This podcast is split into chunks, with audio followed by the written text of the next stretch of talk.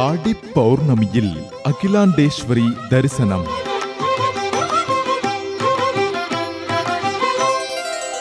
தமிழகத்தில் திருச்சியில் காவேரி கொள்ளிடம் நதிகளுக்கு இடையே அமைந்துள்ள திருத்தலம் திருவானைக்கா. இது பஞ்சபூத தலங்களில் தண்ணீர் தலமாக போற்றப்படுகின்றது. இங்கு ஜம்புகேஸ்வரர் நீரில் லிங்கமாக எழுந்தருள நின்ற கோலத்தில் கிழக்கு நோக்கி தனிச்சன்னதியில் எழுந்தருளியுள்ளார் அன்னை அகிலாண்டேஸ்வரி. இந்த ஈஸ்வரியை வராகி என்றும் போற்றுவர்.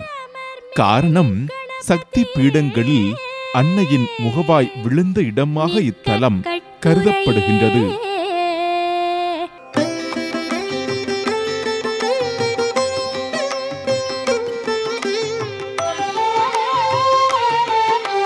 இறைவனிடம் வேதங்களின் ரகசியத்தை அறிவதற்காக தியானம் செய்யும் பொருட்டு காவேரி கரைக்கு வந்த ஈஸ்வரி காவேரி நீரால் லிங்கம் உருவாக்கி வழிபட்டு இறைவனிடம் வேதங்களின் ரகசியத்தை அறிகிறாள்.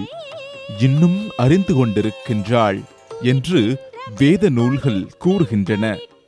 எனவே அன்னை ஈஸ்வரி இங்கு கன்னியாகவே எழுந்தருளியுள்ளாள். அதனால் இங்கு திருக்கல்யாண உற்சவம் இல்லை.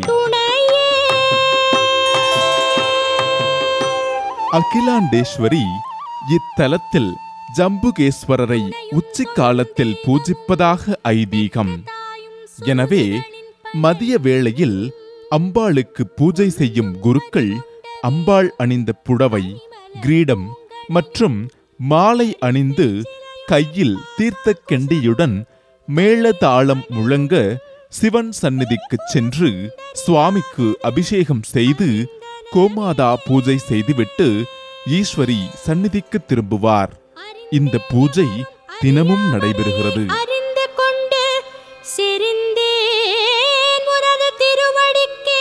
ஆடி மாதத்தில் ஈஸ்வரி இங்கு சிவபெருமானை வேண்டி தவமிருந்ததால் இத்தலத்தில் ஆடி வெள்ளி ஒரு திருவிழா போல கொண்டாடப்படுகிறது. ஆடி வெள்ளியன்று அதிகாலை இரண்டு மணியிலிருந்து நள்ளிரவு பனிரெண்டு மணி வரை நடை திறந்திருக்கும்.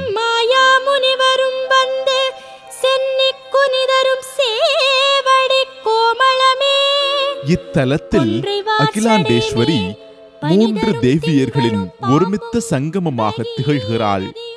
காலையில் லட்சுமியாகவும் உச்சிக்காலத்தில் பார்வதி தேவியாகவும் மாலையில் சரஸ்வதியாகவும் விளங்குகிறாள்.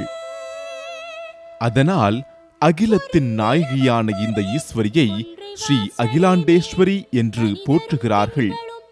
மேலும் வராகி என்பதால் மகா துர்க்கை அம்சம். தாமரை மலரினை தாங்கி மகாலட்சுமி கோலம்.